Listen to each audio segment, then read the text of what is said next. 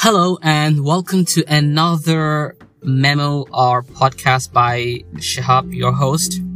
And this is a podcast where we just talk about all random things that goes in my head. And uh, mostly, of course, they're based on where I live, which is in Abu Dhabi. And of course, it could also be a very general based talk. And today's talk is about the story of the one dirhams tea? And which is very famously known as the Karak chai in here.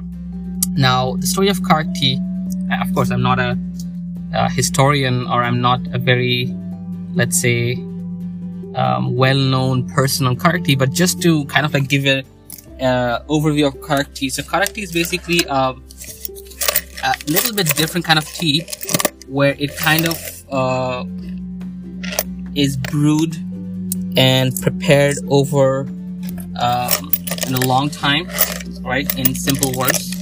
And it has a little bit of like, you know, a strong taste. Now, while I'm doing this, I'm actually sitting over here ordering some karak.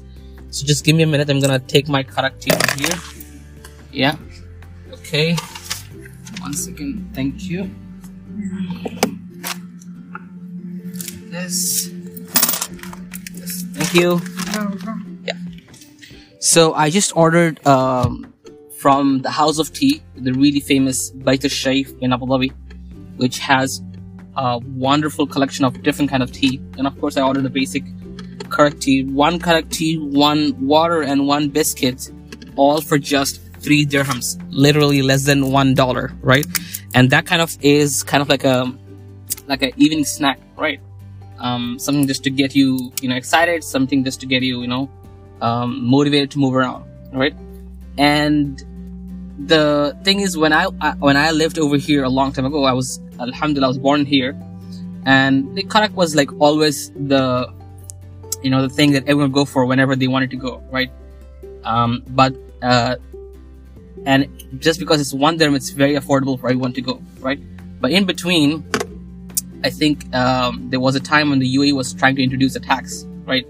And of course, they introduced a 5% VAT or tax on everything. So one of the things that got affected was this tea, right? So now, for every, you know, uh, one dirham that um, the shopkeeper is spending, 5% also they have to like, you know, give to the government, right? And including all the extra cost, all the, you know, like general increase in the price of, you know, day to day goods, um, Karak is the only thing that has not changed price, right? Like since the beginning of time that I know, like I've been living over here for approximately, um, you know, 20 years, 20, 21 years. So, you know, keeping in mind that everything else price increased, Karak was the only thing that did not change its price. So generally, of course, shopkeeper now had an excuse to increase the price or not excuse, that's a legitimate reason to increase the price. So after the VAT, soon after when I would go for a karak tea, a lot of shops made their karak tea from 1 dirhams to 1 dirham 25 fils. So this is uh, because of 5% VAT, they increased the price by 25%, right? Um, of course, they had their own logic and it was, you know, reasonable, great.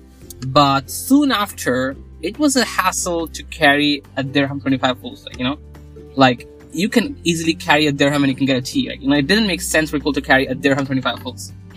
So soon after, uh, there were two groups of tea shops. The one who kept their tea at one dirham and the one who kept their tea at one dirham 25 fils. And logically, the people would buy from the tea shops that were selling at one dirham. And since the market is so tight over here, um, there is multiple tea shops in one community. So the people who were who were charging the higher price, they suffered a pretty big loss. So uh, soon after, you would when I started going off uh, some after after some time, and then I saw that pretty much all the tea shops started like you know selling tea for one dirham. They moved uh, from you know increasing the price. They kept still the same because of the customers. But one thing to note, keep in mind over here is that there was still some people who kind of like focused their tea into a bit more for a bit more premium customers. So like it was like they started selling a premium tea. I mean the taste is pretty much the same, but like a little bit more fancier glasses, a bit bigger, and they start selling it for two dirhams or three dirhams and maybe even five dirhams or ten dirhams, right?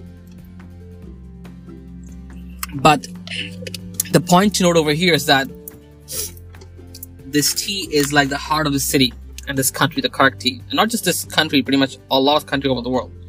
And even a strong tax like VAT and the general increase in everyday prices was not able to make its price go up. They had to keep the price same so that people can still buy it, people can still enjoy it. Uh, you know, it's like you go for a walk, you go for the masjid, you go to pray, and afterwards people can come and sit down, they can have one tea, it's just one dirham. Like it didn't really have any effect in the people's thing. So, yeah, so this was the story of a one dirham tea, which kind of like, um, makes people's lives a little bit better, a little bit different, and you know, it gives this better meaning in life. So let me just go have my own Karak tea, which has been sitting over there for the last five minutes. I hope it's a little bit cold right now. I mean, I don't want it fully cold, but I don't want it to be too, too much hot also. And yeah, you guys have your own time too. Thank you and have a great time.